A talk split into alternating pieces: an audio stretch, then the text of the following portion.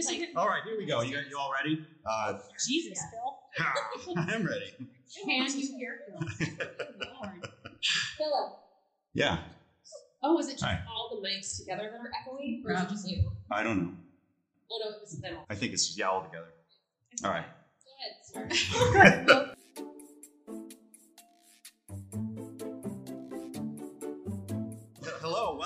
uh, Los Angeles Comic Con, uh, and everyone listening online, because this will be put up later on. Um, this is our first official live podcast recording uh, at the here at the 20, 2022 LA Comic Con.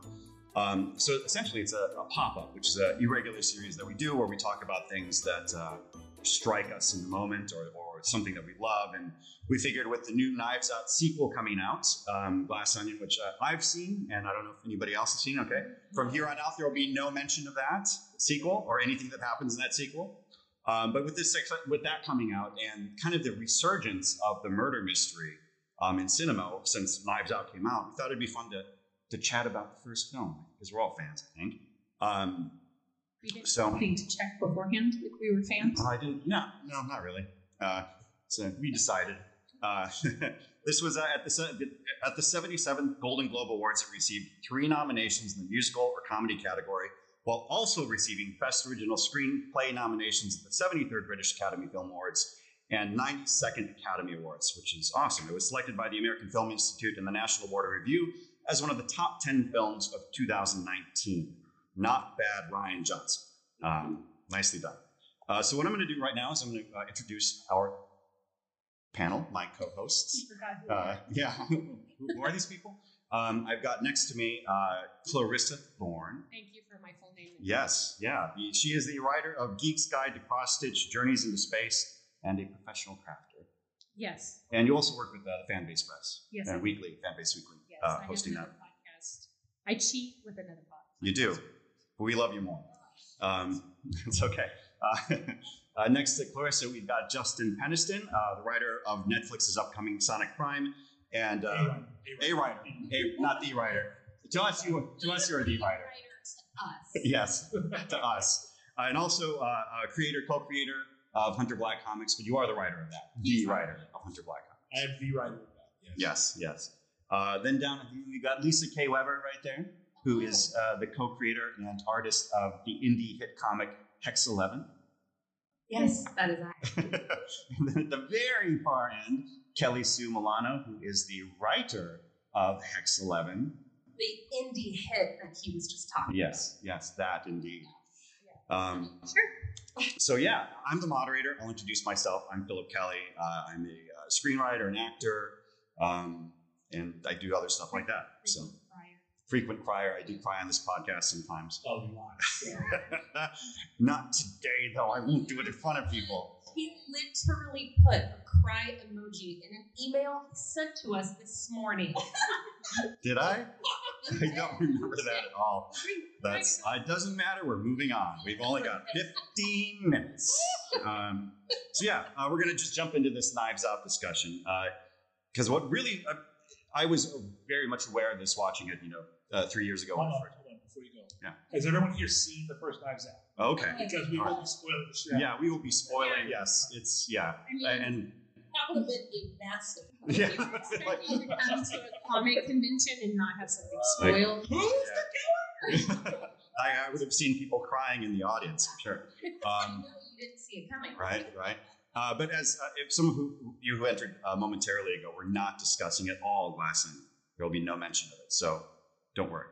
Um, so when I when I first watched Knives Out a few years ago, I was very much aware of this. Uh, but watching it this time, it really struck me um, that Benoit Blanc is well the title character of the film. He's not the driving point of view of the film, the narrative, which is very different from like past uh, murder mysteries, like with uh, Her- Hercule Poirot or uh, even Jessica Fletcher from Murder She Wrote. They always were sort of the point of view where you saw things unfold.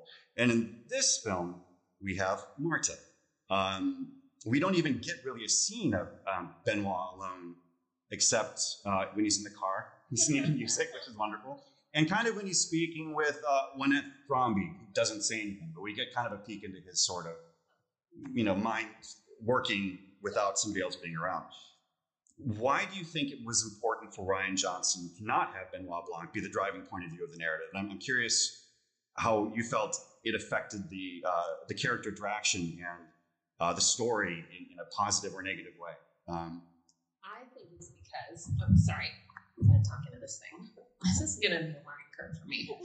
Um, in my experience watching it, I think that the reason that he wasn't positioned as the as the person who's kind of walking you through it is so that you get to do it. You as the audience member get to be the detective. So all of the you're watching all of these things unfold, and it's like, hmm, I think it's this. Instead of having him come out all Pink Panther style, being like, what an interesting clue. Do you know what I mean? Like pointing mm-hmm. you to what you're doing. Right. Does that make sense? Yeah. yeah and it also kind of, I mean, it it connects you so much more to the actual lives that are affected by this murder mm-hmm. versus just like, oh, won't it be fun to solve this crime? It's like, oh, you're actually getting really involved with mm-hmm. the with like the characters yeah. themselves. It, so. it makes it way less of a story. I mean, way less of a procedural, way more of a story. Mm-hmm. Um, I mean, Marta as the perspective character. I mean, she is throughout the movie trying to protect herself, you know, and it's very primal. You know, the average murder mystery is kind of clinical in a way. You know, yeah. someone's investigating a crime; it's not personal for them. Right. But this was deeply personal for Marta. This, you know, her friend, her beloved friend, mm. had died, and she wants to a figure out what's happened, and b not go to jail for accidentally killing someone. Mm-hmm. And so I think that raises the quote unquote stakes, the, the cliche, mm-hmm. you know, by making Marta the perspective character. Well, we've got it's an introduction of an entirely new detective figure. So going into Glass Onion, that's going to be different because we know him now. Right. But it heightens not having him not be the center of the the story and the narrative it kind of it heightens that moment in the beginning where he's back in the shadows and we're wondering fuck is this sorry, I'm sorry. Who is that? yeah, yeah, exactly. But it that's kind of brilliant because it also leads into your distrust of him as a, a reputable detective and, and mm-hmm. other characters in the movie through the whole thing are are voicing that as well. So he becomes an additional unreliable narrator or narrator for so that you mm-hmm. you don't know if what he's thinking has anything to do with what's going on.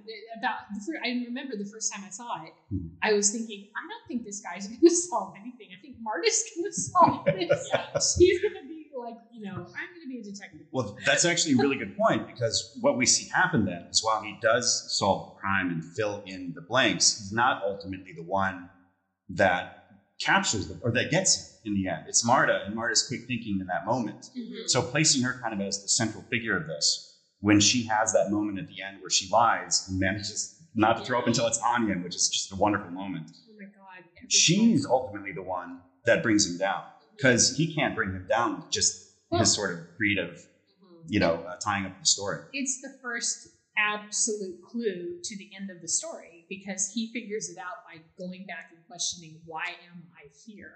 Right. And you're questioning that at the beginning of the movie. That's the key you need to solve the the mysteries. Right. They give it to you right up front, mm-hmm. which is delightful. Well, that sort of, I mean, that's the brilliance of the movie. And I don't know if this doesn't really address the point, but everything in this movie pays off.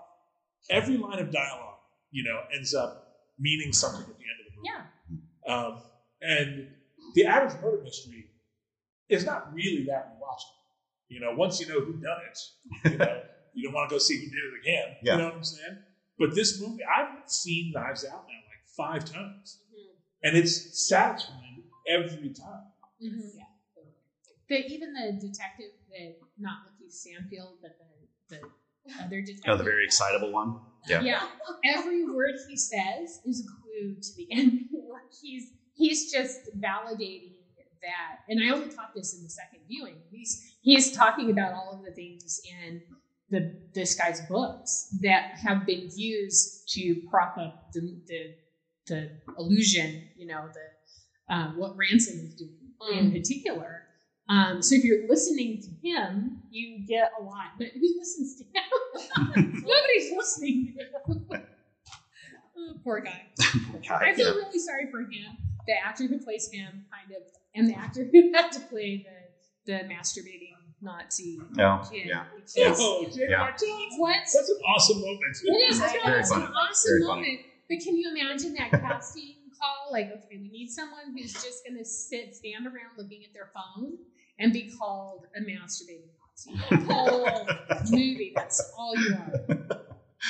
It is, yeah. Is he, is he given a name at any point? He is, I'm sure. I'm sure. Yeah, the he character. The character is, yeah. Yeah, but you don't The remember. actor's Jay Right, right. Um, Oh. That's funny. Jacob. he's Jacob. in, um, he's in uh, It. Yep. Yeah. And a couple other things, yeah. I'm not really feeling sorry for him, but I, you know, I'm just saying. I don't saying. feel sorry for it at all. No, no, no. Um, but Great. Yeah. But while, while we're talking about the family, uh, let's kind of let's shift gears over to uh, the central story of this because it's not Benoit Blanc's; it's uh, the Thrombeys versus Marta, Marta versus the Thrombeys, right?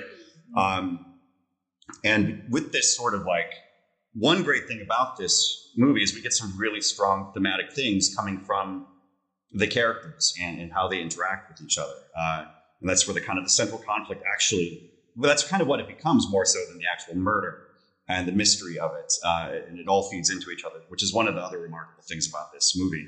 Um, so yeah, they, they all add to this. They all add to the thematic sort of resonance. Uh, so let's discuss this conflict, the themes that, that you all see present with the, the family members and Marta. Uh, it's big. It's open. Just jump in. Shine. It is your time. Go, Kelly Sue. Go, Kelly Sue. You guys. White people. I mean, and so subtle and beautiful the way that he did this. Like, because they do these flashbacks where they're they're dreaming it in their own perspective, right? Like when they show the families around Harlan at Yeah. his dinner, like Everybody knows has the one at his, and they're talking about how welcoming they are to Marta. We just love her. And then Don Johnson ropes her into this completely inappropriate story about why. Um, so I think they're talking about Trump being good. You're talking about Yeah. Asshole. Yeah, yeah. And he's saying like, "See, she did it right," while he's handing her a plate to take to the kitchen. oh my god! I'm watching it again. I was just really blown away by all of the the subtleties that end up being not so subtle about that theme throughout. And the, of course, the Hamilton thing, that one with Don Johnson, immigrants we get it done. Can I add a Yes. as Lakeith is interviewing every family member at the very beginning, and it's like, oh, so you're all a bunch of self-made overachievers. Savage. that actually digs into what I think is like a real strong theme, besides black and white people. And, um, like, um, this is really a film about how dishonesty Yeah. poisons you from within. Yeah. You know, and as they, the film opens with an interview with uh, Benoit and Lakeith um, interviewing all of the Thrombeys. Yeah. And we are treated to the fact that each of them is going to lie about what they were doing, with the exception of Linda Jamie Lee Curtis. Right. She doesn't lie. Yeah. Um, and then we're introduced, really, at the end, to Martin, who fucking throws up every time she tells a lie. Yeah. You know, like, is there a better way of saying dishonesty poisons from within? Yes. Dishonesty is toxic Mhm. than that ridiculous character trait. Okay, but Linda does kind of lie. Like she's there's a moment where Benoit's talking to her, saying like, you know, you're self like you're self-made, you know, whatever. And she's like, yeah, I built my business from the ground up with a million dollars from her dad. Mhm. And then he goes like, you know, Walt and his publishing company. And she's like, well, it's not the same thing. He doesn't keep, you know, dad gives him two books a year and he prints them. And then he pushes her and she's like, are you trying to get me to shit talk my baby brother? I'm sitting here, I'm like, oh, what are you shit talking him? the thing about she's not lying in that she's not intentional. No, she's not. But She's that's the just thing it's like you're they're blinded by their own self-professed exceptionalism. Mhm. And well, I, I, think that's actually part of it. Yeah, what I'm saying? sure. Like because I like think delusions. Yeah. there's there's this whole thing about honesty and toxicity, Right. but then there's also it takes more than being honest to be a good person. Because Martha's whole arc is she's going to be honest. Is she going to come clean? Right. With you know how she thinks she's at fault, you know, Come and the clean. whole her whole arc clean, that's what he is that her whole arc is not doing it. It's trying to, to hide the fact that she's responsible for such things. Right. Well, Um, and Linda represents, I think, the fact that you can be honest and still be whack. Totally. yeah. You know I- what I'm well, be, Yeah. and Marta, Marta's whole arc comes together when her honesty and her desire to do good Mm. come together. Well, that's, that's when, that's like the climax of the film. Do, Yeah. do, speaking of immigration, do we ever learn where she's actually from? Yes, she's from I don't Par- remember. Paraguay. No, no, they, they all say Uruguay. No, Don Johnson he says Paraguay and then Uruguay, so he has two different. and things. Ransom says Brazil. So Like they're all saying different places. Yeah, some yeah. That's the bit. That's the joke, Yeah, they're all saying different places. I don't, I don't recall if we actually I find don't out where we she's from. actually learn where Okay, she's good. yeah, which is kind of who cares? What's the, that's not the point, right? No, the Oh, point is, yeah, the point is fucking white people. Yeah, exactly, exactly. Well, and I, I know, yeah, she's Yeah. totally, I totally like people. she's from, uh, you know, In all fairness, you are both white. Yeah. so we did it. We definitely see. This be a lesson. Don't do it publicly, at least.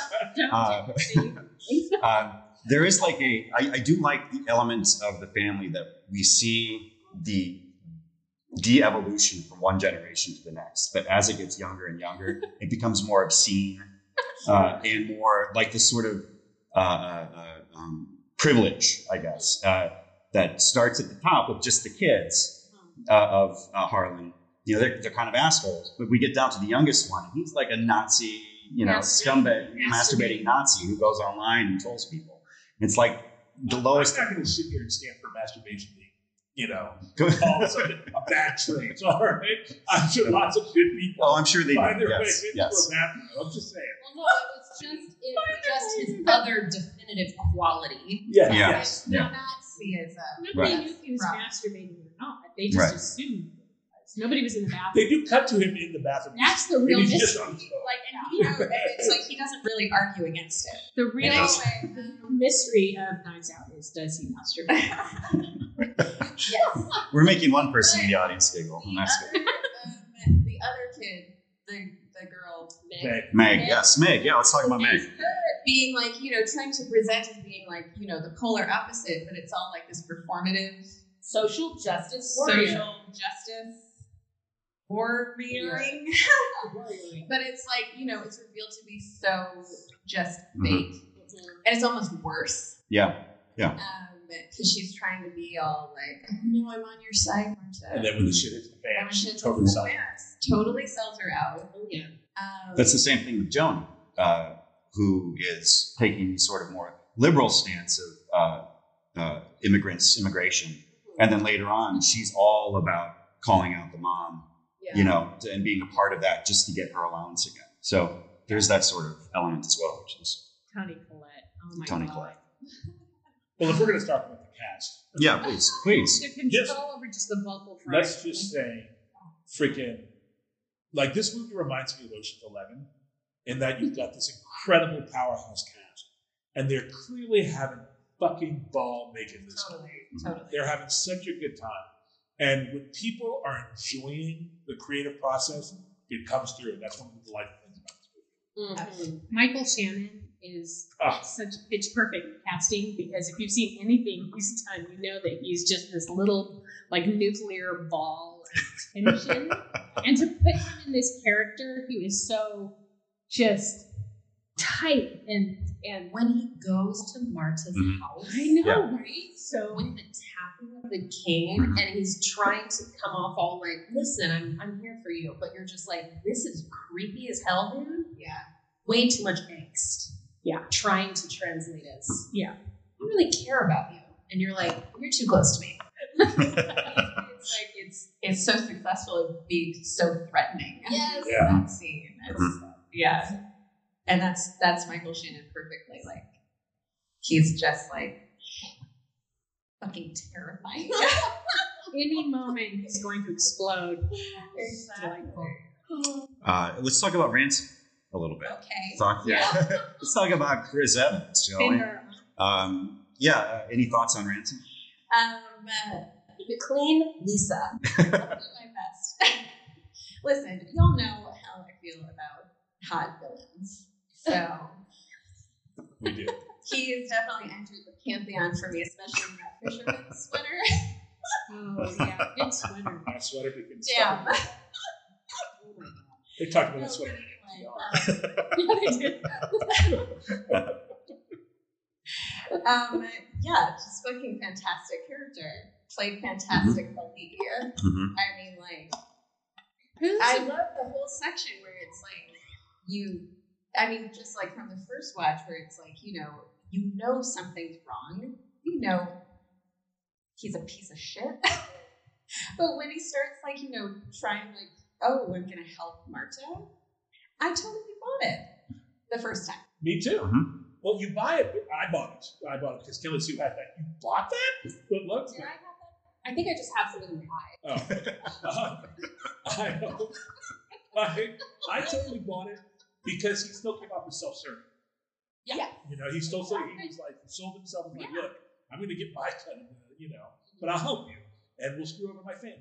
And that, that all works for me, you know. And I Which- bought that completely too. Which made me think, okay, which is the real ransom? Is the the snarky, snide, you know, piece of shit with his family? Is that the real guy, or is does he just kind of put that on so that he can kind of hide behind that? And is the the really smart, suave, you know, he just becomes a different guy when he's with Marta and trying to to manipulate her or successfully manipulating her. But you he's also- a very different person. You also see, you start to see that there is more to Ransom Yeah. because he starts talking about his grandfather and how he worked with his grandfather. And He knows, Which is the how other this stuff moment actually where you're works. Like, he's the only other person who can plot this out. yeah, right, Yeah, and, and that's not what, that's on there. Like, same it's path. very It's right here. Like he was like, "Oh, I'm on Harlan's level. Like You know? we we understand each other." And then, um, but I love the end, like when they're he's in cuffs and they're taking him away to go to jail. He looks at Marta and like smiles at her, like because nice. you were the only other Yes. one. you were the What? like if, got if this was gonna happen to me, I'm glad it was by you. Yeah. Yeah. You know? Yeah. You just And I, appreciate I appreciate that. Yeah. Well, look at the rest of his family. Who else can he like go to to have a, a conversation that is Well, and they tell you when you rewatch the movie, they tell you it's ransom at the very beginning. Because when Christopher Plummer is talking about, you know, my family this and did I did I, you know, build all of this because I just wanted to keep them beneath me and then he talks about ransom and how he's exactly like him. He's so similar to me. Yeah. The first time he says ransom's name, the camera pans over a knife. And then he's like, he's so much like me. And then when Marta's figuring out, like, oh my God, the medicine, like she's realizing what's happening, Harlan says, this is a really interesting way to kill someone and make it look like yeah. an accident. Mhm. And all of this happens in that first conversation that they have. Well, and they and they they And then the whole, she's the only one who can beat me at go. Right. Which Right. then With is, such a Right. yeah. And then she is the only one who can beat yeah. him. and right? they, they tell you how the, the movie's going to end because Harlan talks about how you should know whether or not a knife is real yeah. or not, which then tells you, okay, all of those freaking that knife mural they're all not real because there's no way in cold hell Harlan would put a real knife in the hand, you know, Yeah. Within reach. of any member of his family at all. You know, the only actual real knife is the one he he uses himself. Oh, let- let- I want to I want to talk about Harlan and, and Marta for a second because I feel like there's a really interesting dynamic there. Mm. A lot of the family, they you know when when they have the will comes out and everything's taken away, they like Marta did this, Marta did this, and in a way they're right because Marta, through for for good reasons, went to Harlan and was like, hey look, look, what you're doing right now, it's not helping your kids. And we hear that throughout the film. Um, you know, uh, uh, that Harlan's using kind of it tells uh, Marta that, you know, you were right all along. Maybe I should have approached these things in the way you're, you're talking about. So he makes all of these changes to the will, but he does it in a sort of without the good heart that Marta we come to know that Marta has. He does it in a sort of like uh, like the, the way he brings in ransom and is like, hmm, hmm, hmm, this is what's happening. I'm taking it all away. You know what I mean? They're really pushing each other, and it's like a game or a fight already between them. Whereas when Marta comes at this, she's like, you know what? Maybe if and you can see Marta doing this, like maybe if you didn't like uh, hold this book thing over um, uh, Walt, Yeah. he would he would have more room and more breathing space to kind of do his own thing. Yeah. And, and what Harlan does in his brain is the way he translates that into his sort of overpowering patriarchal sort of mind, even though they're friends, the way he treats his kids is very different from the way he treats Marta. Yeah. and the way he sort of takes the information Marta gives him comes out very differently when directed at his I mean. Oh, Justin's getting ready. I, I don't think good, yeah. I don't think Marta was saying take your kid's inheritance. Hmm? No, I don't think so either. Right. I don't think so either. But I think that Harlan was like the only. I mean, because you can't re-raise someone. right. You know, once it, once they're raised, they're raised. You know, so he's like, look, the only thing I can do is take away this thing that you know is at the foundation of what they are. You know, Right. Um, and I also think he's like, I should do something good with this if I'm going to take it away from them. I'm going to take it away from them for their own good.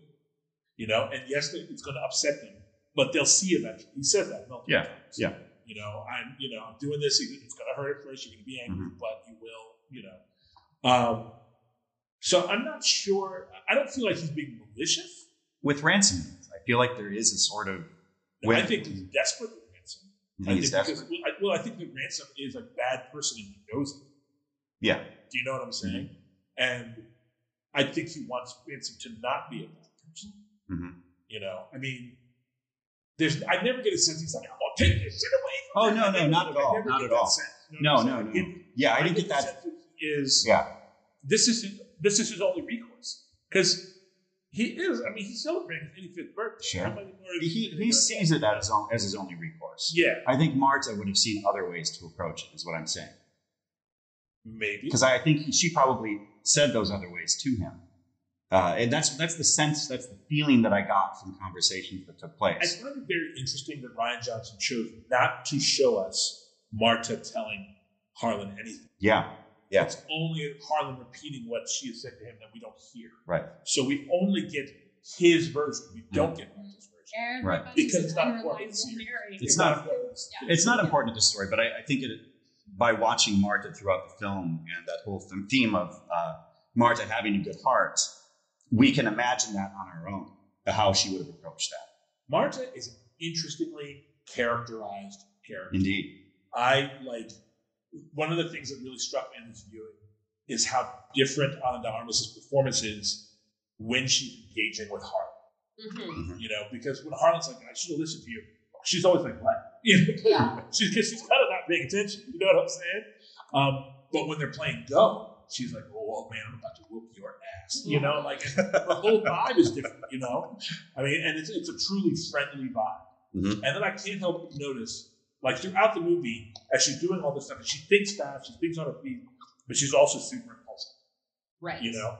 And like that somehow seems to like encapsulate to me the fact that her phone is cracked. Yes. Yeah, You I love that detail. It, Love it that. tells me that because that's a really interesting. Why we, we see her phone a lot, Mhm. and I'm like, why is it broken? It's broken because she's impulsive. She does things quickly. She does things almost manically. She Uh-huh. you know, she reacts in the moment, and What was it? The dumbest car chase? But Oh my god. that's exactly the example. Yeah. yeah, That's the dumbest part to this. I I love the fact that the that Rian Johnson at the from the opening scene throws us into the events, the aftermath events. Because we are introduced to the characters post crime as opposed to pretty much any other murder mystery you're going to watch. You you know, you think of those like very typical like Agatha Christie adaptations that you know you, you're slowly introduced to each of the parties as they come in, and you um, you're learning about them. Even uh, something like uh, I'm thinking Downton Abbey right now, and that is not the correct one. No, although I'm never not thinking of Clue. I love Clue. No, the, the Gosford Park. Thank you. Like you You're, see- you're welcome. You s- Obvious. Yeah, obvious. yeah, Obvious duh. Oxford Park. Jesus Christ. So, but you get to meet all. Oh, what was I saying? Gosford Park. Thank you, Gosford Gosford Park. So you meet, you get to meet all of the characters and see how they interact with each other and, and start to form opinions about whether you trust them or not. And we're thrown into this story right in the middle of, of like the moment where they're probably not going to be acting like themselves. I can't trust any of these people. Yeah. Yeah, so yeah. you You meet people that everyone's instant like you start the movie off with everyone being a suspect. And have you all seen Brick? Yes. Oh, yeah. Yeah. So good. Same kind- and I mean that's another Mm-hmm. It's very Rian Johnson's first movie. Yeah, It's yeah. his first feature. It's And it's really So good. good. a noir detective story set in a high school. Highly recommend.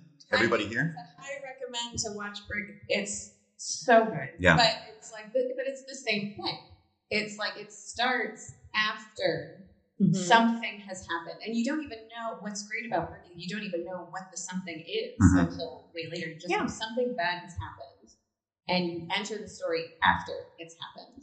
And there is something really just like it. It it kind of makes there's more urgency in the story. You know, it pulls you in right away. Mhm. It's a good technique. Yeah. Yeah, and it feels like you're noticing it too. Like even the first time I watched the movie, I'm like, this feels different than the uh, million other uh, crime procedurals, murder mysteries I have watched on the BBC and elsewhere. And and the fact that, like we've mentioned before, that we don't meet ransom until much later. That's one of those like, oh, there's a mystery character everybody's talking about, and um, yeah. Well, let's um, um, move on to the next thing here, because I just talking about now murder mysteries in general. Um, I always find that the best of them not only like challenge our perceptions of the characters, obviously, uh, but they also challenge our perception of humanity, people in, in the world in general, what we're capable of, uh, you know, uh, sometimes what we're not capable of. And I remember my first time watching Murder on the Orient Express, for example, and how all that turns out. No spoilers for you, for anybody who hasn't seen it. But I was like, oh, wow! Like it was, Someone gets murdered. yeah. Um, but it was uh, the, the reveal of how and why and everything was, you know, a lot for a young mind to sort of grapple with. Uh, uh, so I'm, I'm curious. Like, obviously, there are these larger themes that we've already talked about. Which, when I was finished wa- watching, I was like, yes, Rian Johnson, yes, Rian Johnson, yes, Rian Johnson. Agreed with all of this. But I'm curious if there's something within the film on a thematic level that you stepped when you stepped away from it, like challenged something about the way you saw the world or you saw things. Did it, did open up, or were you just kind of like agreeable with everything that was happening? Yeah, I don't know about like challenging, other than it was just a really like the whole kind of concept of truth. Yeah. Itself was challenged, you know. Mhm.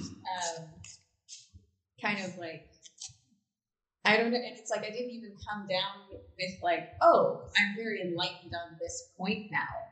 It was just kind of an, an interesting way to just kind of present the idea that it's even though Benoit is like truth above all, but it's like truth is weirdly nebulous, you know, like it's it doesn't just look one way and Mhm. it doesn't behave one way. Does that make sense? And it's not necessarily going to solve all your problems. yeah. Yeah. Because I think you can even take from like the, the flashback scenes during the initial interrogations that are happening. Like I don't know that all of those are out and out lies. Right.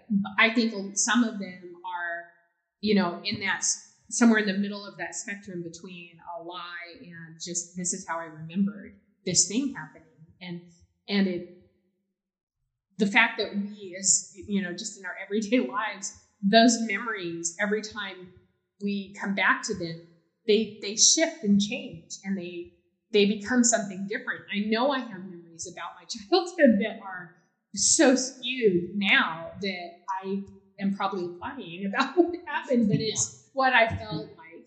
Um, but for me, I think the thing that really resonated is Marta's real struggle, and especially at the end, is about not just telling the truth, but deciding where the line is for her in being a good person and drawing a line about people taking advantage of her. And I think that that's something that I know I personally struggle with, but also I think our society struggles with it because we're in this moment now of like we either everything's black or white in terms of accepting or not accepting people um, and people's decisions to do good can cause you to be canceled if you're not like hard enough on people or you're like you're not you're not um, saying you know really uh,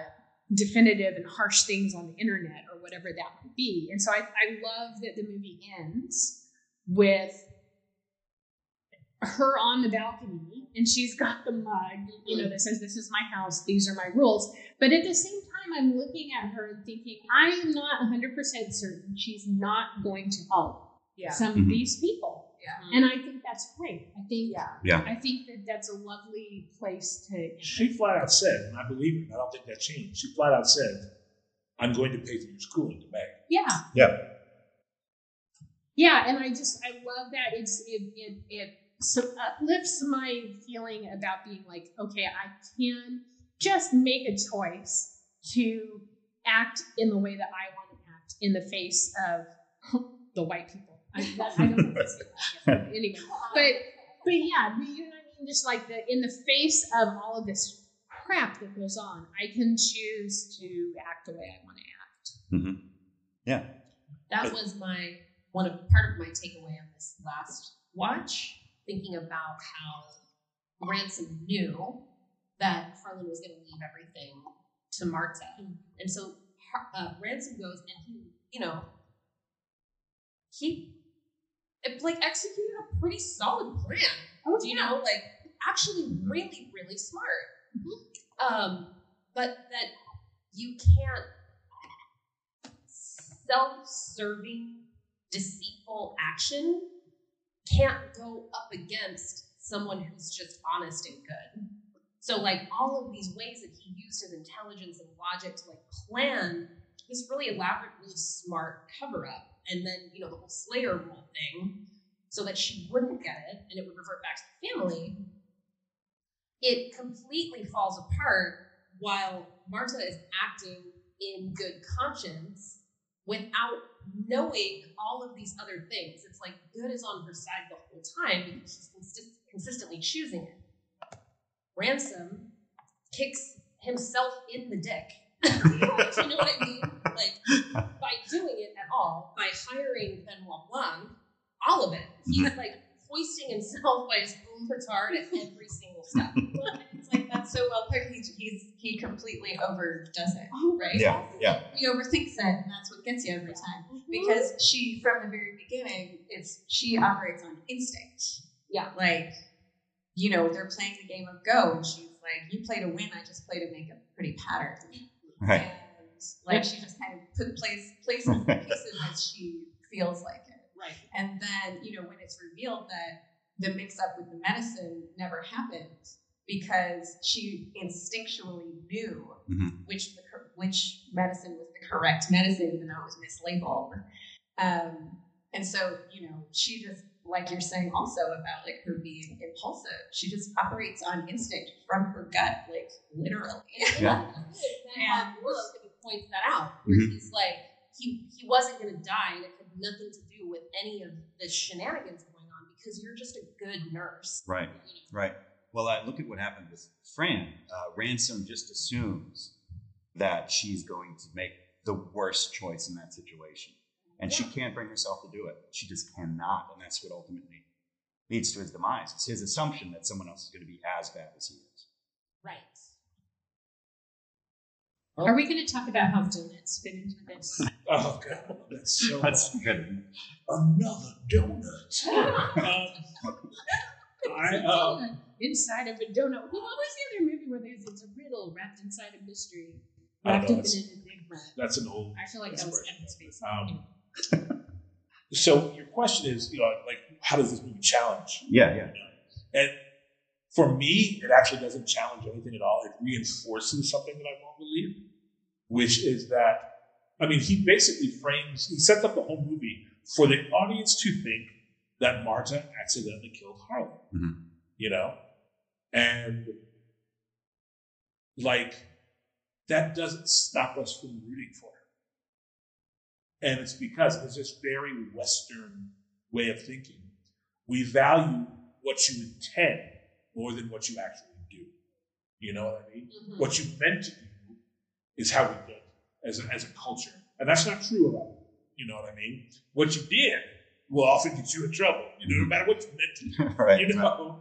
Um, but we, and, and, I, and I, I very much subscribe to this very Western style of thinking. What you meant to do, where your heart is, that is what we value. That is what we, you know. So the fact that for three quarters of this movie, we're given a protagonist who has accidentally, seemingly through uh, incompetence, you know, killed someone. Mhm. But we're rooting for them to get away with it. And not only get away with it, we're rooting for them to get away with it. $60 million! you know? you know? And then I have a question for you guys on that point. yes. Do any of you, upon this watch or any watches of this movie, did any of you feel that Harlan was planning to commit suicide anyway? Mm, No. no, I did not. You didn't think that. No. There was But I a part do of me this last watch where I was like, was he planning to do this the whole time? I- Changing the will and then being like, I'm 85, I'm over all of you fuckers, and I'm out of here. Telling ransom. Yeah, telling ransom, and then also like really pushing her to like, come on, play like play this game with me. It's my birthday. Don't break tradition. You Hmm. know, like I feel like, given the rest of the movie, I feel like if that was the case, and then you make a compelling case. Yeah, oh well, yeah. thanks. It is a compelling argument. Yeah, it is. If, if, if that was the case, I feel like, given the rest of the movie, we would have been told. Okay. Mhm. Yeah. That- I think they all. wanted us to think that that was a possibility. and Yeah. that was it was the red herring solution. Well, I did think it was possible. so they did Well, their jobs. Like, well. That's- just really quickly circle back to the very first question about how it frames Benoit. I didn't, re- I didn't like think about it really until you were talking about the fact that it's like we're rooting for a protagonist that like we that we believe has accidentally killed someone the whole time, but that and the fact that we don't center Benoit as like a main character, he becomes the antagonist. yeah. oh, Yeah, he does. He's, Thought about he's, he's a threat to her. Yeah. through Yeah. most of Yeah. Yeah. Until the car chase. The the revelation that he knows that she had something to do with it at, at the very beginning when he reveals that at the end is fantastic as well. But we're we're coming down to the end here, and I want to. I don't know if our audience members have any thoughts or questions about the movie, about anything we've said that we can clarify, or something maybe we missed or didn't think about. You can disagree. You can disagree as well. Or Justin. Yeah, that'll get us going for another half hour at least. Yes. yes please. Um, I'm glad that you brought up uh, the idea of him committing suicide. Because that's what I was going to ask about because he seemed so willing to die. Yeah. He changed the will. He kicked everyone out of you're out of this, you're out of this. Your husband's cheating on you. He basically let them Yeah. spend their lives. He was like, you know what? This is the way out. Yep. I don't have to deal with you. He does keep that knife up there. Well, and it's too. like, yeah, he picks up the knife. Maybe the only real knife in that the- house. When it's like when Marta like realizes or tells him what's going on, he's so fatalistic about it all. Like, okay, That's guess happening. I mean- and, he's like, oh, and I already know how to fix this for you. And oh, uh, since I have this knife here, let me just slit my throat with it. He slits his throat after she gives him fucking morphine. So they're all like, who would kill themselves by slicing their own throat open? Somebody who's fucking high on morphine. Yeah. Because I can't feel it. Oh, but the thing is, he wasn't on morphine. I well, he was, he was on a little bit, just a little bit, just Yeah. enough, enough to go to sleep. I, Regular. I think it's enough in his head, whether it was a firm plan or not. Sorry, I was talking before you did talk. Anyway, I think it's enough in his head, whether it is a fully formed plan, that I don't think he had it ready to go that night. But I think it was enough formed in his head because I think he's the he's the master writer, right? Like he and Ransom are the two characters who are constantly probably thinking of schemes. Yeah, hatching schemes. And I think that it's very likely that that that him choosing to end his life in his own way is absolutely part of his character and what he would be pre-planning. So I, he I was agree with that. he was ready to go, you know, when when the, Mhm. when all of a sudden the go table is, you know, Yeah. thrown up, Sure. he's, he's ready to take action. Yeah. My feeling is that he was already in the end of life frame of mind, not necessarily a suicide frame. of mind. Totally. I mean, he is turning 85 and he's got an everyday nurse. You Mhm. know what I'm saying? He's kind of like, my life kind of sucks.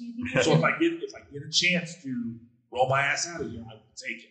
Well, But I don't think- I don't think he was- family is prepared for him. Yeah. Yeah. Oh yeah, that's Do you true. think he was in a New York state? Oh my god. Okay, on that note, uh, we're right down to the Say goodbye to Thank- Hollywood. Wow. Uh, uh, thank you for coming out to listen to the panel, um, to our first live uh, pop up, our first live podcast, I think that's Um, pretty good. our first time actually podcasting together in person. I know. I If you did didn't know that, it's pretty wild. They met today, Yes. We have Yes. been on Zoom. We since met yesterday. Yeah, it's pretty wild. Um, and now, now that they've met us, where can they find you online? Oh. Uh, Claire. Thank you. Should we tell them to? Are you going to tell them about like other things? I, I will. done? Yeah, yeah. I just wanted to. Oh, we will. Get followed Yeah. down. Good job. Um, Two micromanagers should not sit next to each other. Um, I am Claire Thorne. You know, you called me. My name is Clarissa. Um, I can be found online. Um, my website is at um, unexpectedhobby.com. You will find geeky um, cross stitch patterns there. Um, I'm the author of A Geek's Guide to Cross Stitch Journeys in Space. You can uh, buy that at the uh, Fanbase Press website. That's just fanbasepress.com. Um, and I am on Facebook, Instagram, and Twitter for maybe a hot second longer. Mm-hmm. I don't know if I'm staying on Twitter um, but all of that is at unexpectedhobby. Thank you. Um, I am Justin Peniston. I'm a writer of comics and cartoons. Uh, you can find me at justinpeniston.com, where I frequently talk about myself. Um, uh, on all the social medias, uh, you can find me at Hunter Black Tom X, because I write a webcomic, Hunter Black, Hardboiled Fantasy, and you can find that at hunterblackcomix.com. Cool. um, I'm Lisa Weber. I'm an artist and illustrator. She is the artist. Oh, thank you. Um, you can find me and my work at lisakweber.com. That's Weber with one B, like the grill. Um, and they're both hot. Oh my gosh. Sorry. And you can find the comic books that Kelly and I make together at hexcomics.com. That's right. And at hexcomics on all of the social Okay. medias. Oh, and I'm at lkat Weber. On She questions? social medias, I think. That is yeah, correct. okay, She's cool. a That's what it is. with one B. That was old school. And I'm Kelly Sue. Um, you already did the Hex 11 stuff. Um, so you can find me on Instagram at Kelly Sue says I am no longer on Twitter because that place sucks. and uh, those are the oh, and I also have a Substack. Thank you. Mhm. that I'm recommitting to. I write this Substack newsletter called A Little Different that is all about raising um, my son who's autistic. So definitely follow that. It's really fun. Yeah, uh, Twitter right now is full of a lot of Jacob Thrombeys. That's his oh, name. man. Um, Brownies, I- Ransons. no worries. I'm uh, Phillip Kelly. You can find me at Phillip Creates everywhere. I keep it simple. Two Um, L's. two L's in Phillip. Thank you. like uh, grill. You like grill, exactly. Uh, you can find us at POPSKL Pod. Yes. P O P S K L. We have some postcards up here you can grab if you like. We have a whole series on Hannibal that we did. It's like 60 episodes or something crazy like that. Uh, we Maybe do like, start at the beginning. yeah, maybe watch Hannibal, do all that stuff. And then we do some other stuff. There's, we have a whole catalog uh, at www.popsklpod.com. Yeah. Um, again, thank you for joining us and have a good rest of your con. Yeah. Thanks for coming. Yeah, seriously. Thank you so much.